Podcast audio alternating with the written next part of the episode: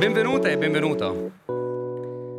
Allora, quello che ritengo affascinante è che in un certo senso credere nelle imprese significa credere nel futuro. Recentemente abbiamo fatto una ricerca di neurolinguistica interrogandoci sull'effetto di determinate parole nell'uditorio, nella popolazione. E quello che ne è uscito è che la parola futuro, in Italia perlomeno, evoca sempre reazioni emozionali positive o neutrali, ma mai negative. Ed è affascinante questo perché in un contesto come quello dell'impresa, che ha inevitabilmente accorciato la timeline, la, car- la, capacità di pianificazione a lungo termine e dove, che ne so, si parla spesso delle preoccupazioni rispetto al futuro, ciò nonostante il futuro e la parola futuro è un trigger, un interruttore che genera emozioni positive. E credo che coloro che sono depositari del futuro a livello economico, finanziario, sociale è proprio il mondo delle imprese. E quindi vi chiedo una prima riflessione intorno all'imprenditoria giovanile. Io credo che soprattutto adesso la parola futuro sia la chiave di lettura della nostra attività di legislatori. Per quanto ci riguarda, noi ci stiamo lavorando molto al futuro, soprattutto dei giovani, infatti mi fa particolarmente piacere essere qui proprio perché l'uditorio eh, si adatta. Noi a volte rischiamo di considerare i giovani, i giovani imprenditori, diciamo la categoria che si gioverà del futuro come un aggettivo più che un sostantivo. Noi li mettiamo in alcune leggi per salvarci la coscienza dicendo ci siamo occupati anche di loro, senza prevedere qualcosa di organico che costruisca il futuro. Alcune delle cose che sono state fatte in politica hanno mangiato, rosicchiato un po' di futuro a chi il futuro lo interpreterà, cioè ai giovani, imprenditori o altro. Eh, quello che dovremmo fare ora, secondo me, è occuparci di loro in maniera sistemica. Noi abbiamo presentato, non voglio fare uno spot, ma credo che i giovani e in genere il futuro non abbia colore. Abbiamo presentato un disegno di legge dedicato in maniera eh, costruttiva e completa ai giovani, eh, ai giovani che vogliono fare alta formazione. Mi è piaciuta moltissimo l'idea dell'Università Mercatorum, anche se dovrebbe chiamarsi Universitas Mercatorum. Tra l'altro perfetta la presentazione qui, dove sono nate le gilde medievali, quindi dove la Communitas Mercatorum ha cominciato a lavorare per settori merceologici, che sono quelli di cui vi occupate tutti voi adesso. Qui dove è nato il Rinascimento, con l'intelligenza delle mani, ecco, deve essere l'universitas mercatorum, che riesce a comunicare quello di cui tutti noi abbiamo bisogno, cioè l'economia della conoscenza. Perché anche se qualcuno ha detto in passato, sbagliando moltissimo, che con la cultura non si mangia, in realtà la cultura è in assoluto l'asset economico più forte che noi abbiamo. E di questo ci dobbiamo occupare. Beh, se noi leggiamo la storia, tutte le civiltà più illuminate della storia si sono circondati noi, di grandi noi, artisti. Qui, Lo stato... noi. Basta, basta, basta guardarsi intorno. intorno. Noi siamo noi. Ed è questo, secondo me, che noi come legislatori dobbiamo garantire. Dobbiamo dare delle agevolazioni all'alta formazione. Ad esempio, visto che l'Universitas Mercatorum ha dei corsi master di primo e secondo livello, noi vogliamo decontribuirli, finanziarli, creare delle esenzioni fiscali per i meritevoli, perché il nostro hashtag, visto che qua c'è un pensiero podcast, è hashtag merito al merito. Solo il merito è un percorso democratico ed è su quello che vogliamo avviare il nostro lavoro. Una provocazione, un'entrata a gamba tesa, la prego. per dire. Spesso la politica si riempie la bocca di parole come giovani, per i giovani e spesso è filosofia ben poco esecutiva, quando la verità è che per riuscire a creare un futuro, a formare un futuro per i giovani, c'è un presupposto da creare, che è l'ascolto dei giovani. E quali sono i contesti in cui si può autenticamente ascoltare i giovani, comprendere i bisogni ed evitare quello che è un dramma per il nostro paese, che è per esempio l'espatrio, e magari mettere a disposizione quello stesso talento a disposizione di altri contesti geografici che lo capitalizzano nel modo in cui noi non siamo riusciti a farlo pienamente. Benissimo, per noi è una perdita secca. Pensate che noi italiani perdiamo ogni anno 8 miliardi con il brain drain. Infatti una parte del nostro disegno di legge ha proprio l'obiettivo di fermare, o meglio, non di fermare, perché è assolutamente sano che qualcuno si vada a ibridare all'estero, no? quindi che vada a risciacquare i panni all'estero, si faccia un'esperienza, faccia nuove conoscenze e poi le porti in Italia. Questo dobbiamo dobbiamo consentire, la possibilità di dare a persone che sono andate all'estero, a volte per disperazione, a volte per scelta, tra questi non ci sono solo laureati, mi è piaciuto molto il lavoro che voi avete fatto distinguendo laureati e diplomati. È giusto che ciascuno segua i propri talenti, è giusto che ciascuno faccia la strada che ritiene di fare, noi dobbiamo garantire a tutti, per esempio, la formazione tecnica, le nostre scuole tecniche sono un'eccellenza in Europa. Noi abbiamo inventato la meccatronica nelle scuole tecniche. Allora noi dobbiamo essere non solo orgogliosi di quello che abbiamo creato, dobbiamo creare qualcosa che consenta a chi va fuori a formarsi di tornare e migliorare sempre di più la nostra offerta tecnica e didattica. Questo è il nostro mestiere e non sono solo parole. Eh. Io vengo dal mondo dell'università, dal mondo del lavoro, sono un politico un po' atipico, diciamo, sono, sono, sono un una vendemmia tardiva in politica perché faccio professore universitario e l'avvocato ed è per quello che quando lei mi parla di didattica, di formazione, porta vasi a Samo. Io ho fatto università tutta la vita, ho formato studenti tutta la vita e per quello che dico è inutile fare chiacchiere. Qua bisogna fare deduzioni, detrazioni, esenzioni fiscali, investire soldi sulla conoscenza, scusatemi un po' di polemica, quegli 8 miliardi che sono stati ancora destinati al reddito di cittadinanza, dateci 450 milioni da investire in persone che vogliono fare e meritano di fare, vogliono studiare, meritano di studiare, piuttosto che altri, diciamo che hanno un percorso molto più tortuoso che noi non condividiamo. Desidero sentire l'opinione di Sara Moreto, deputata di Italia Viva, su una questione in cui mi sono imbattuto, perché io ho dei dati che sono leggermente in contrasto rispetto a quelli che sono stati condivisi eh, nelle analisi di prima. Eh, due anni fa sono stato coinvolto dall'Università di Granada per andare a tenere dei convegni e agli studenti e ai professori e avevano appena concluso una ricerca molto affascinante a mio avviso, mappando quella che era la prospettiva imprenditoriale dei paesi del Mediterraneo e capire quanta speranza di fare impresa si riusciva a vivere, a percepire nei giovani tipicamente under 23 era focalizzata. Quanti di questi avrebbero fatto impresa, sognavano di fare impresa e ahimè l'Italia che ha una gloriosissima tradizione di impresa era al penultimo posto dopo la Grecia. Allora mi chiedo, ma questa imprenditoria giovanile che è così in, caro, in calo è una sfiducia dei giovani nei riguardi del futuro o è una sfiducia dei giovani nel modello di impresa come strumento di riscatto sociale da un lato e di messa in azione del proprio pensiero, della propria unicità, secondo lei? Ma io credo che mh, ci sia forse una sfiducia un po' in generale sul sistema, non, non solo diciamo impresa, ma anche eh, di pubblica amministrazione che sta accanto e che deve stare accanto alle imprese. Però io forse andrò in controtendenza, poi vedremo. Io credo che chi fa impresa anche in età giovanile non cerchi delle etichette dentro il quale essere diciamo inserito e quindi protetto o, o, partic- o diciamo ehm, oggetto di provvedimenti dedi- dedicati. Io credo che chi fa impresa, che abbia 35, 40 anni o abbia 60, voglia semplicemente essere messo nelle condizioni di poterla fare, di poter competere con gli strumenti eh, che ha in un contesto a lui favorevole.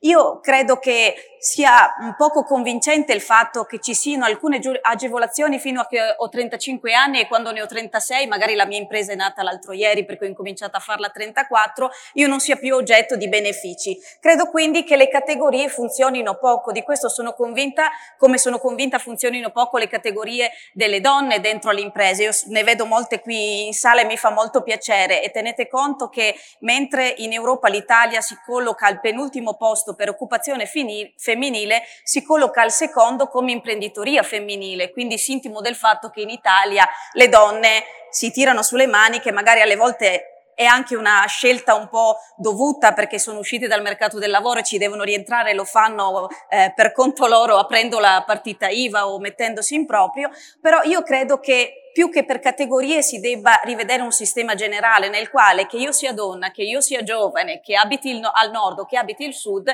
e voglia fare impresa sia messa nelle condizioni di farlo. Io credo che ehm, anche gli incentivi diciamo, per iniziare l'attività vanno assolutamente mantenuti, però forse si dovrebbe pensare ad un sistema che duri un po' più del tempo, che non provochi una cessazione dopo i primi tre anni o i primi cinque anni di attività. Così non credo che facciamo un servizio a chi giovane vuole provare a mettersi davvero in proprio. C'è anche un tema che in Italia secondo me non è ancora stato esploso pienamente, ma da italiano che va all'estero vedo molto più consolidato, soprattutto nei paesi del nord. È che fin tanto che noi ragioniamo in termini di uomini, donne, già queste categorie qua sono vincolanti, perché dividono e categorizzano. Non è non è una distinzione di genere, di merito semmai dovremmo fare. E mi viene in mente nella scuola dei miei bambini dove quest'anno la politica scolastica ha tolto la distinzione di genere dei bagni. Hanno fatto i bagni gender free. Non vi dico l'insurrezione popolare dei, dei genitori, soprattutto quelli italiani, perché c'era una rievocazione sessuale secondo loro, ma parlare di merito significa anche vincere ciò che divide come uomo, donna e mettere al centro ciò che conta veramente. C'è anche da dire una cosa, che l'impresa riporta l'iconografia degli eroi e gli eroi erano i pochi. Cioè l'idea che eh, per dare slancio ad un paese ci sia bisogno di tante imprese non mi vede per niente d'accordo. Di buone imprese, questo sì. Perché fino a prova contraria gli eroi sono pochi e proprio per questo, proprio per la loro esclusività, e qui permetto un plauso rispetto al nostro pubblico, questi sono gli eroi dell'Italia, questi sono gli eroi del nostro tempo perché sono motore di sviluppo economico, sociale, finanziario ed è giusto che sia così. Quindi l'analisi di prima, vero, poche persone magari sognano di fare impresa, ma se uno non ce l'ha nel suo DNA e non è disposto a pagare in anticipo il sacrificio da sacer facere, rendo sacro la mia impresa, allora è meglio che faccia altro e lasci questo lavoro a chi ha le caratteristiche ed è disposto a pagare questo prezzo. Beh, guardi, io sono nata e cresciuta in un'impresa artigiana del nord-est, di dimensioni piccole, quella insomma tipica de, dei nostri territori, e quindi vivo, come credo molti delle persone che sono sedute qui, che cosa significhi eh, sentirsi poi con tutta la famiglia dentro un'avventura che può portare veramente dei momenti di difficoltà e anche di, di, forte preoccupazione, ma che ti fa sentire tuo quello che stai facendo e ti fa anche sentire utile nella società, nonostante tutte le difficoltà che ci sono, sai che stai facendo qualcosa che serve anche agli altri, che migliora l'economia, sai che hai la forza di superare, ehm, magari insomma non facilmente, ma anche le situazioni di difficoltà. Io credo che il compito della politica sia eh, riuscire a, a, mettersi accanto a queste persone e fare sentire che c'è la, la, voglia di supportarli in questo percorso, che si sa che poi è un percorso individuale o familiare o comunque un'impresa eh, che ciascuno deve fare per conto proprio, ma deve poterlo fare essendo messo nelle condizioni di farlo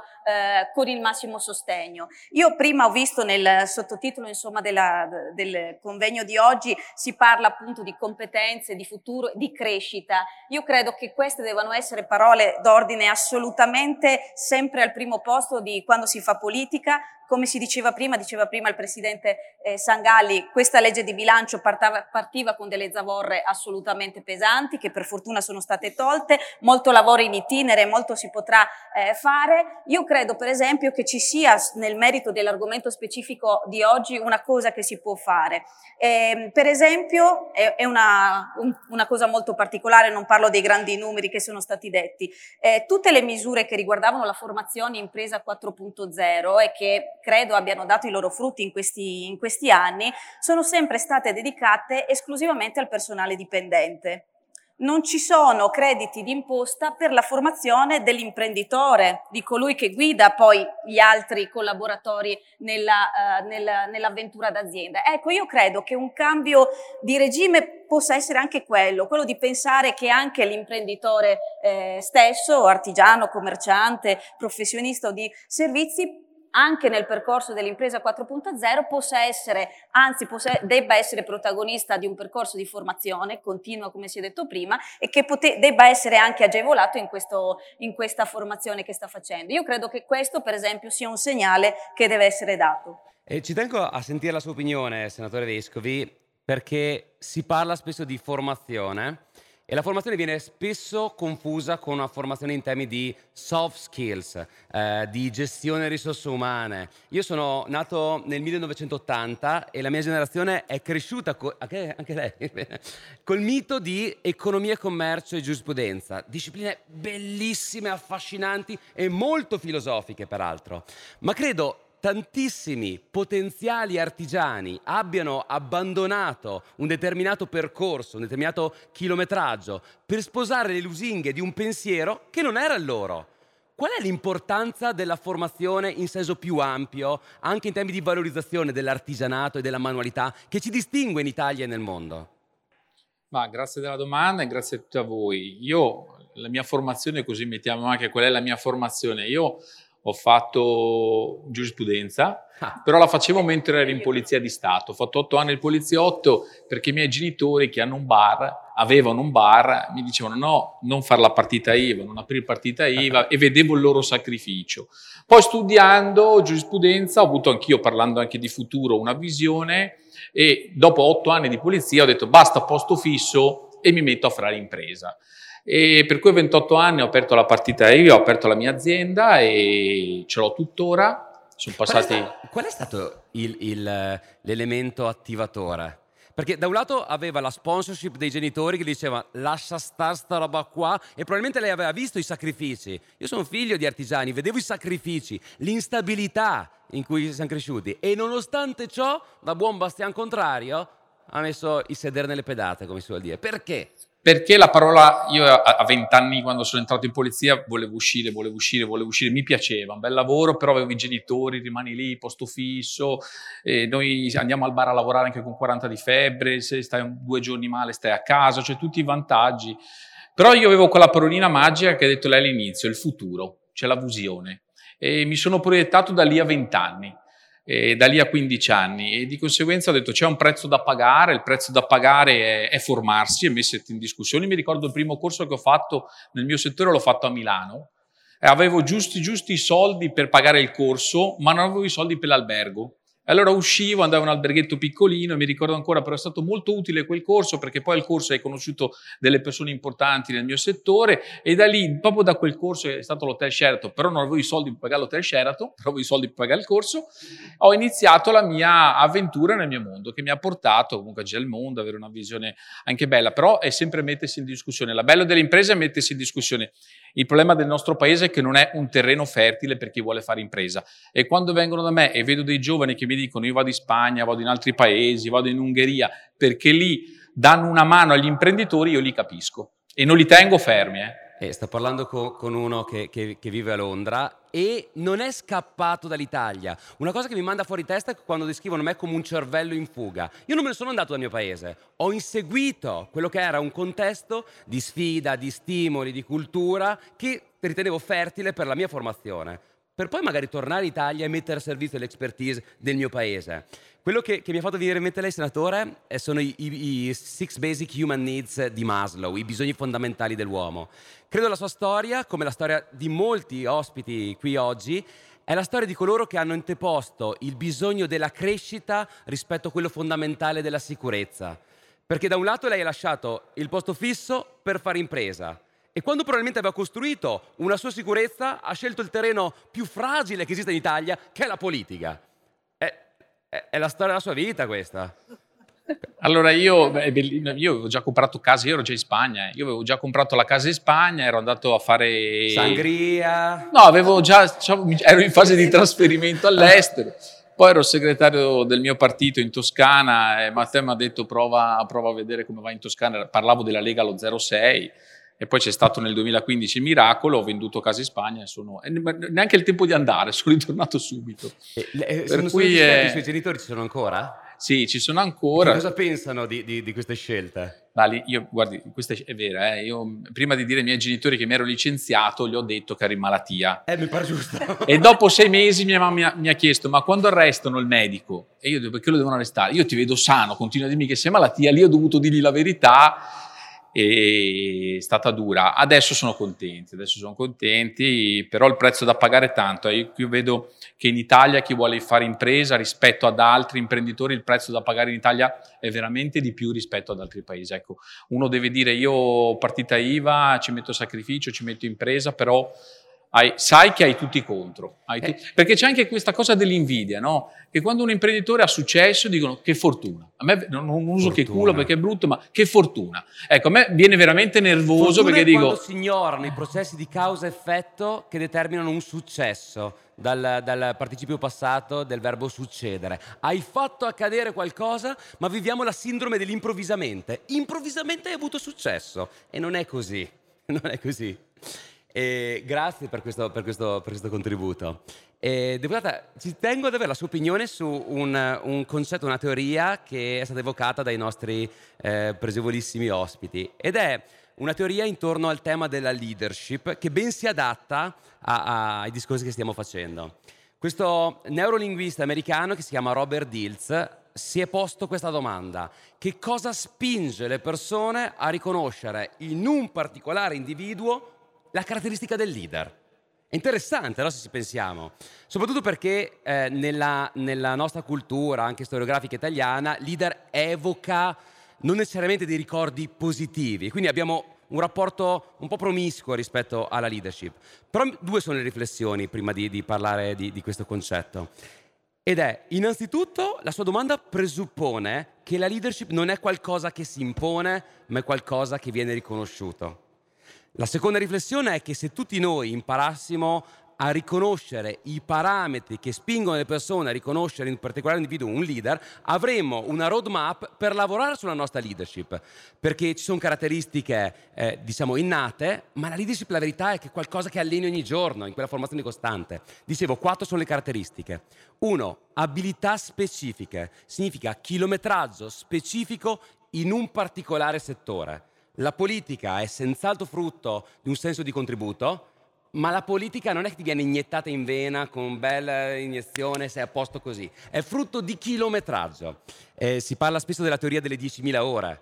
Per arrivare a livello di maestranza in una determinata disciplina devi aver praticato quella disciplina per 10.000 ore. Quindi abilità di tipo pragmatico ed esperienza. Numero due, visione, di cui parlava il senatore prima. Tu puoi avere tutte le abilità artigianali che vuoi, ma se non ti chiedi in nome di che cosa utilizzo quelle, quelle caratteristiche, stai fermo lì. Altrimenti ogni artigiano della Val di Non che intaglia il legno da 20.000 ore sarebbe un leader, ma non è così, devi avere una visione, giusto? Quindi abilità personali, abilità di porsi degli obiettivi, abilità comunicative e abilità di pensiero sistemico cioè la capacità di mettere quelle competenze, quella visione, quella comunicazione a disposizione degli altri. Questo punto mi vede molto critico con l'Italia, perché noi siamo un paese che per la sua conformazione geografica è estremamente diviso, dove trionfano i campanili e dove l'individualismo è il vero male di questo, di questo paese. Mentre all'estero c'è un, un, un'attenzione per le corporazioni, per la capacità di fare squadra, per la dinamica stessa dei club. Il club è un concetto anglosassone, non è italiano. Qui in Italia è arrivata l'aspetto più esclusivo, mettersi un pin per fare il figo. Là è servirsi l'un l'altro, mi viene in mente i cavalieri della tavola rotonda. Nel servirci l'un l'altro ci rendiamo liberi. Le chiedo una riflessione intorno al tema dell'individualismo e perché è così importante nel contesto dell'impresa. La domanda quello... facile per lei, ha visto alla fine? Sì, sì, no, eh. no, ma è interessante perché è un po' il fulcro, mi pare. E lo diceva anche il presidente Sangalli.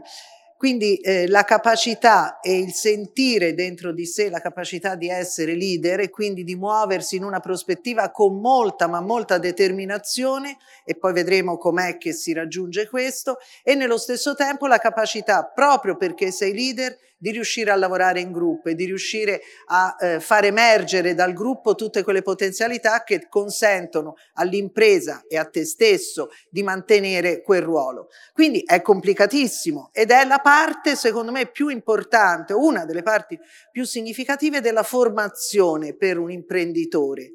C'è bisogno di questo, c'è bisogno di umiltà, indubbiamente, ma c'è bisogno anche di grandissimo senso di sé altrimenti non si parte. C'è bisogno di coraggio, di creatività, c'è bisogno di essere consapevoli delle opportunità che ci sono ed essere in grado però di coglierle. E allora lì è importante il contesto esterno. Devi mettere la persona nella condizione di sapere, quindi di conoscere tutto ciò che il mondo gli offre che il suo contesto anche più piccolo, locale, gli offre, ma soprattutto anche ciò che a livello internazionale e nazionale naturalmente gli viene messo a disposizione. Quindi in questo c'è un grandissimo ruolo della politica. Noi dobbiamo mettere i nostri giovani imprenditori, ma non solo, nella condizione di essere in grado di capire, quindi intelligenze, e quelle bisogna che ci siano, e saperi, le, le, le vedo insieme queste due, queste due parole, sono due concetti chiave che devono spingerci in una certa direzione, ma dobbiamo averli molto chiari noi che abbiamo la responsabilità della politica, quindi formazione che inizia fin da quando sono piccoli i bambini. Io sto nella commissione scuola, università, ricerca, cultura, eccetera, in questo momento in Parlamento, però sono un ricercatore del Consiglio nazionale delle ricerche, quindi gente che con l'innovazione ci lavora e quindi deve, eh, deve darsi da fare e deve lavorare fa- personalmente anche spin-off, start-up e via dicendo. Però vedo la, le difficoltà che ci sono, le difficoltà. Allora, fin da, fin da ragazzi, la nostra scuola deve mettere i giovani a contatto con queste opportunità e a contatto con il mondo del lavoro. Io sono stata nell'altra legislatura una teorica dell'alternanza scuola-lavoro, questo elemento che è stato, che è stato introdotto per la prima volta nostra, eh, nel nostro mondo, eh, nel mondo della nostra formazione, che ha trovato anche molte difficoltà ad affermarsi, ma che adesso con le prime eh, statistiche, con, primi, eh, con, con, con, le prime analisi che vengono fatte, ci fa capire, grazie al cielo, che avevamo ragione, che ehm, cominciare a, da, da, più giovani, diciamo, come in tanti altri paesi all'estero si fa, perché abbiamo copiato naturalmente, no? Ehm, cominciare da giovani a capire quale possa essere la mia prospettiva, quindi cominciare ad andare anche in un museo a vedere com'è che funziona il lavoro della guida o il lavoro di colui che, che bada al museo, lo dico tra virgolette, oppure in un'azienda di alta innovazione come può essere qui a Firenze. Ecco, c'è bisogno di sfide, c'è bisogno di sfide e la sfida prima la introduci nella testa del ragazzo, prima lo metti nella condizione di poter di potersi giocare, meglio è. Quindi io non sono tra coloro che pensano che prima ci voglia la conclusione del percorso accademico che io ritengo importantissimo. Ecco, io credo che si debba trovare la propria strada, certamente, ma che più competenze aiutino di più a trovare la propria strada. Quindi eh, molte risorse nell'innovazione, ma molte risorse nell'università, molte risorse nei percorsi formativi di alto livello. Di questo sono convinta e credo che uno Stato moderno questo debba garantire ai giovani, ma nello stesso tempo la possibilità di muoversi in una in un contesto che già mi mette a disposizione le varie opportunità a tutti i livelli, quindi alta innovazione ma anche artigianato. Noi qui a Firenze, io sono cresciuta qui in questa, in, nel contesto di una città come questa. Cosa significa? È una sfida continua perché qui è una sfida, quando vieni qui capisci che il mondo eh, può essere tuo e forse questo influisce molto anche un po' nella chiamiamo arroganza un po' nel modo d'essere di noi toscani e fiorentini, no? Perché di fatto ti senti uno, se i tuoi antenati hanno fatto tutto questo, forse insomma tu sei sfidato moltissimo e lo devi pure fare. Allora, senatrice, a me interessa la, la, sua visione di tipo accademico e politico, perché credo il Rinascimento sia da un lato il fiore all'occhiello dell'Italia, ma anche il suo più grande limite. In un certo senso lo paragono all'acme della civiltà mediterranea della Grecia. Io ho degli amici eh, che, che sono ellenici e dico sempre che ci sono due tipi di greci. I greci antichi e quelli che vorrebbero essere greci antichi. Perché questa storia che il contributo dell'umanità voi l'avete dato, avete dato la filosofia, la democrazia, ma da quel punto lì avete tirato i remi in barca e non avete fatto niente. Ok? Quanto è importante considerare che il mondo è un pochino più grande dell'Italia, le chiedo, perché una cosa che mi ha sconvolto, eh, a lei senatrice le chiedo, è quando sono andato a, a, a lavorare a, a, Shanghai e mi sono fermato davanti ad una bottega dove era esposto un globo, un globo terracqueo, quindi un planisfero, e c'era qualcosa che non andava, perché al centro c'era la Cina, ovviamente. E quando tu comincia a spostare quelle proporzioni. Noi siamo abituati a, a, mettere che cosa al centro? Ovviamente l'Italia, giusto? La culla del Rinascimento, giusto?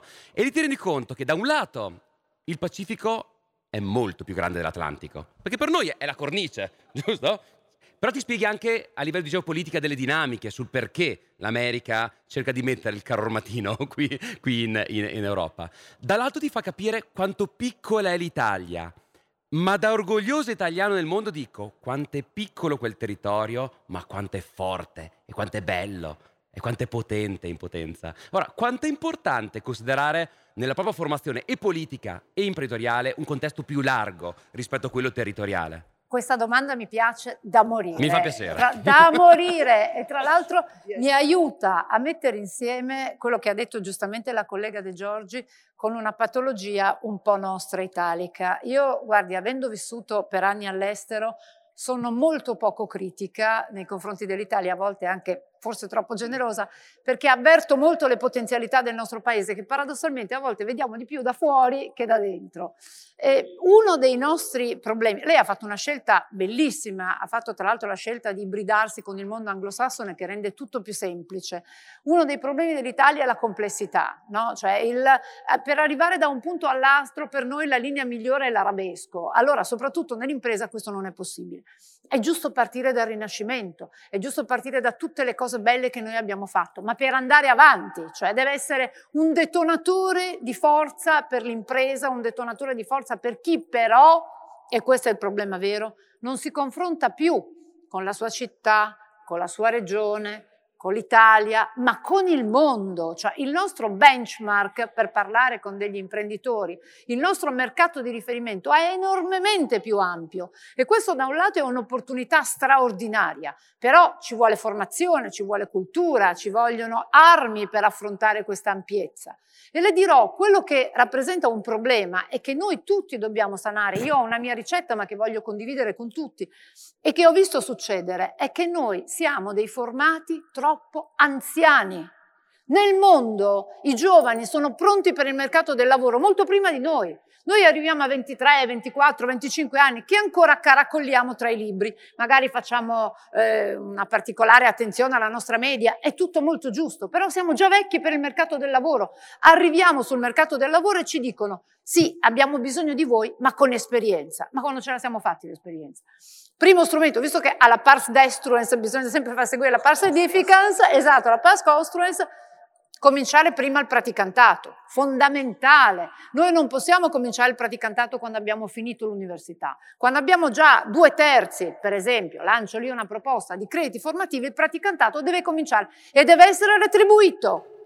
Deve Beh, essere retribuito perché il lavoro ha valore, il lavoro è un valore. Mi piace quello che sta dicendo perché mia moglie è avvocato Chiu, e vi dicevo, io sono figlio degli anni Ottanta dove c'era il mito di, di giurisprudenza ed economia e commercio, quindi tanti miei coetanei sono diventati avvocati.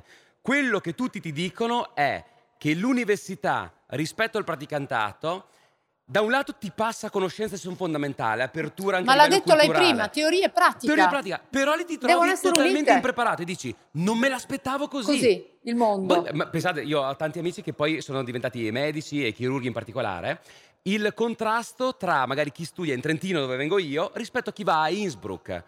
Mentre per i primi sei anni a medicina in Italia non tocchi un corpo, là nella prima settimana ti portano a fare le autopsie. Tasso di mortalità altissimo, l'Università di Medicina di Innsbruck, ma capisci subito se quella cosa lì ti piace. Però arrivi a compiere i sei anni che hai fatto, hai operato qualcosa e hai quindi un chilometraggio che è frutto di quelle 10.000 ore di cui parlavo prima fondamentale, quindi la capacità di ehm, accorciare i tempi da un lato, riconoscere il lavoro, perché se togli retribuzione al lavoro, togli la dignità del lavoro e la dignità è un valore fondamentale. Posso permettere uno spot Prego. ancora? Non solo quello, ma anche identificare il percorso giusto. Molto spesso l'università propone un'offerta formativa che non ha corrispondenza sul mercato del lavoro. Cioè magari mh, formazioni super accattivanti nei titoli, che però quando esci dall'università non hanno un mercato di riferimento. Anche questo è pericolosissimo, cioè bisogna creare offerte formative che corrispondano al bisogno del mercato e in particolare gli imprenditori questo lo sanno. E non solo laurea, ripeto, non solo laurea, assolutamente. Se posso, certo quello dello studio del territorio anche, esatto. per capire che tipo di, di, facoltà, ora non si chiamano più così, comunque che tipo di indirizzi di studio devi mettere in quel territorio. Qui abbiamo la grande azienda di Nuovo Pignone, cosiddetto.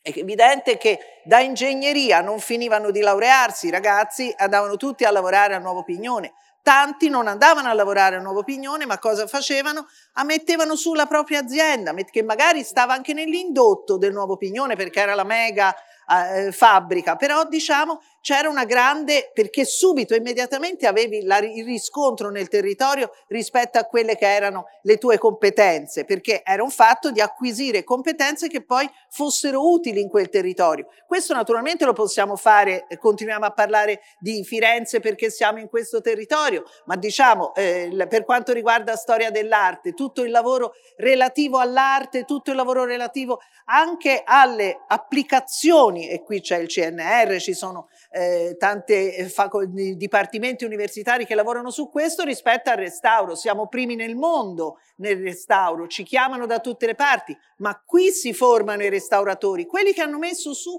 anche proprie imprese nell'ambito della cultura. Perché? Perché c'è bisogno di restauratori in tutto il mondo in particolare c'è bisogno di restauratori a partire da questa città e così via. Quindi è importantissimo che il mondo dell'università, il mondo della formazione e non solo, si, si, si confronti con quella che è la realtà già imprenditoriale del territorio e anche la realtà che possiamo immaginare in prospettiva quel territorio possa creare. Consentitemi una provocazione, entrata a gamba tesa. Io dico spesso ai miei amici eh, che vivono all'estero che l'Italia è il posto più bello del mondo per andare in vacanza. Sono consapevole che è non lo penso interamente, però ci sta a fare una provocazione filosofica, perché qua c'è una tal ricchezza, un tal benessere che mi fa anche avanzare questa proposta. Cioè, prima analizzavamo eh, del desiderio di fare impresa, del desiderio di mettersi in proprio. Abbiamo cominciato a parlare dell'importanza del futuro e della visione con lei, senatore. Però la verità è che se noi analizziamo la storia, non è il verso come metaprogramma che fa nascere l'impresa, bensì il via da Pensiamo alla grande impresa italiana del dopoguerra. Un'Italia rara al suolo, mi ricordo mio nonno quando raccontava, sono tornato nel paese, quando ho visto il campanile su mi sono detto, sarà tutto distrutto, almeno il campanile non dobbiamo ricostruire. C'è un'Italia distrutta e la fame, il metaprogramma via da, come lo chiamano i neurolinguisti, eh, fa nascere l'impresa. Quindi non è tanto il desiderio, ma qual è l'importanza della fame? Perché io, quando, quando vengo in Italia, percepisco ancora un benessere condito da una liturgia da lamento diffuso che non mi spiego, perché qui si vive bene. E forse questo è il problema, che ancora al fondo non l'abbiamo toccato. Che ne pensa lei, senatore, visto che ha vissuto tre vite in una? Ah, la fame aiuta, ma non è la fame perché ho, ho proprio fame, perché ho voglia no, di crescere, esatto. perché ho voglia di crescere, ho voglia di imparare, ho voglia di mettermi in discussione. È il via da questo, ho voglia di, di crescere, esatto. La domanda è quante persone pagano il prezzo per avere qualcosina di più, perché noi viviamo in un paese che se hai tre case viene additato perché? Perché hai di più di un altro. Ecco, allora io quando vedo delle persone che hanno qualcosa di più sono contento se solo sono meritato in modo legale. Per cui se ci pensiamo viviamo in un paese dove solo un calciatore di Serie A può andare via col Ferrari, perché se un imprenditore va via col Ferrari è, ma, cioè, è questa la mentalità. Per cui dobbiamo riuscire a cambiare la nostra mentalità perché le potenzialità le ha il paese avere fame, avere fame, e però vedo tanti giovani, io, io sto seguendo un ragazzino di 21 anni, i social, eh, l'ho conosciuto l'altro giorno, già due giorni, e, per cui vedo che i giovani vera, ce l'hanno la fame, va, va, tirata fuori è che a volte sentono i genitori in casa, come succedeva da me, ma chi te lo fa fare, okay. ma perché devi aprire? Eh, e allora queste cantilene ti bloccano, ti bloccano, poi dice se mi va bene, poi la società mi punisce perché ho qualcosa di più, e questo è sbagliato. C'è, mi... c'è da dire anche una cosa, se mi consentite, e parlo da genitore in questo momento. Tu ti rendi conto che puoi passare dei valori, puoi sottoporre fin dai primi mesi di vita determinati modelli.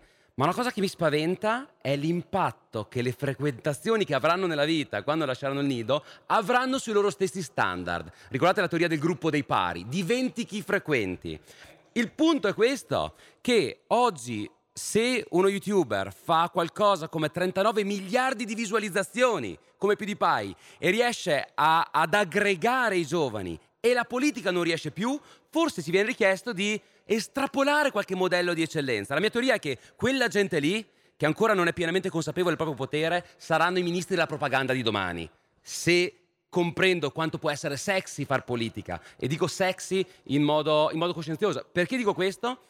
Perché un tempo c'era una scuola di formazione politica, un tempo c'era una scuola di aggregazione come i, per esempio i, gli oratori. Gli oratori, andavi all'oratorio ed era, ed era quello che nella cultura anglosassone è il club. Si parlava di idee, si parlava di politica.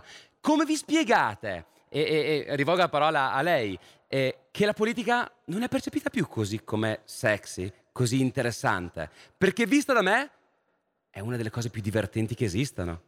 Certo, per pochi anche lì, perché abbiamo tanti mestieranti e pochi politici formati, secondo me in Italia, ma per chi lo sa far bene, quella è un'arte, è un mestiere.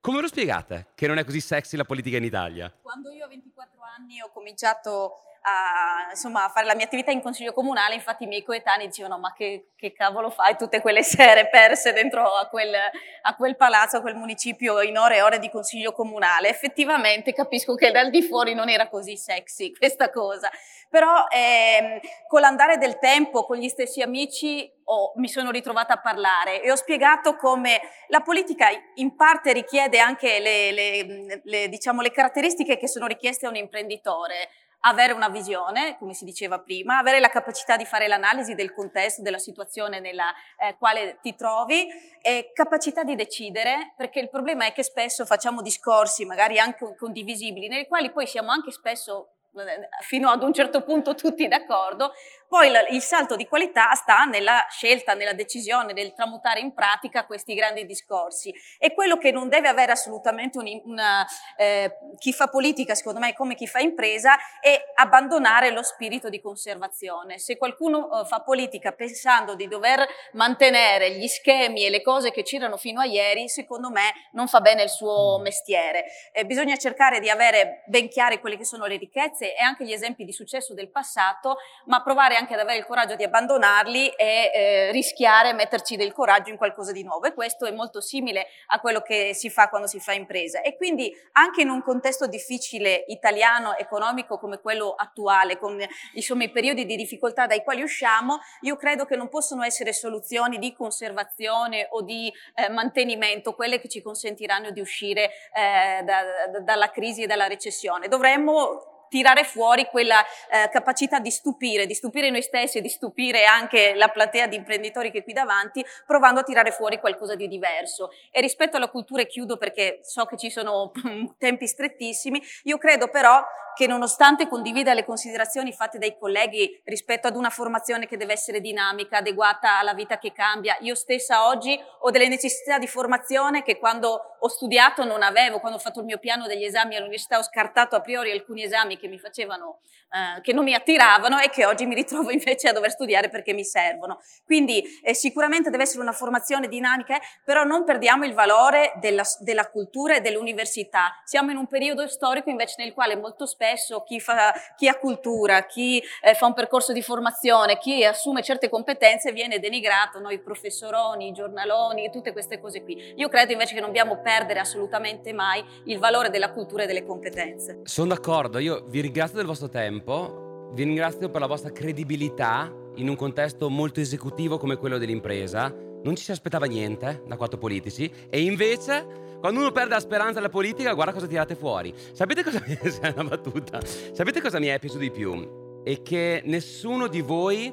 è salito in cattedra ad insegnare qualcosa, a dare la propria verità. Vi siete esposti nel raccontare il proprio vissuto personale con questo forte senso di contributo che deve essere il fondamento ingegneristico del fare politica e del fare impresa al tempo stesso. E visto che sono un filosofo, non posso non chiudere con una citazione da Platone che fa dire a Socrate: Non possiamo insegnare niente a nessuno. Tutto quello che possiamo fare è farli pensare. Voi avete offerto pensiero e credo che nel momento in cui questo vostro pensiero verrà messo in azione c'è un grande futuro per l'Italia, anche grazie a voi. Grazie. grazie.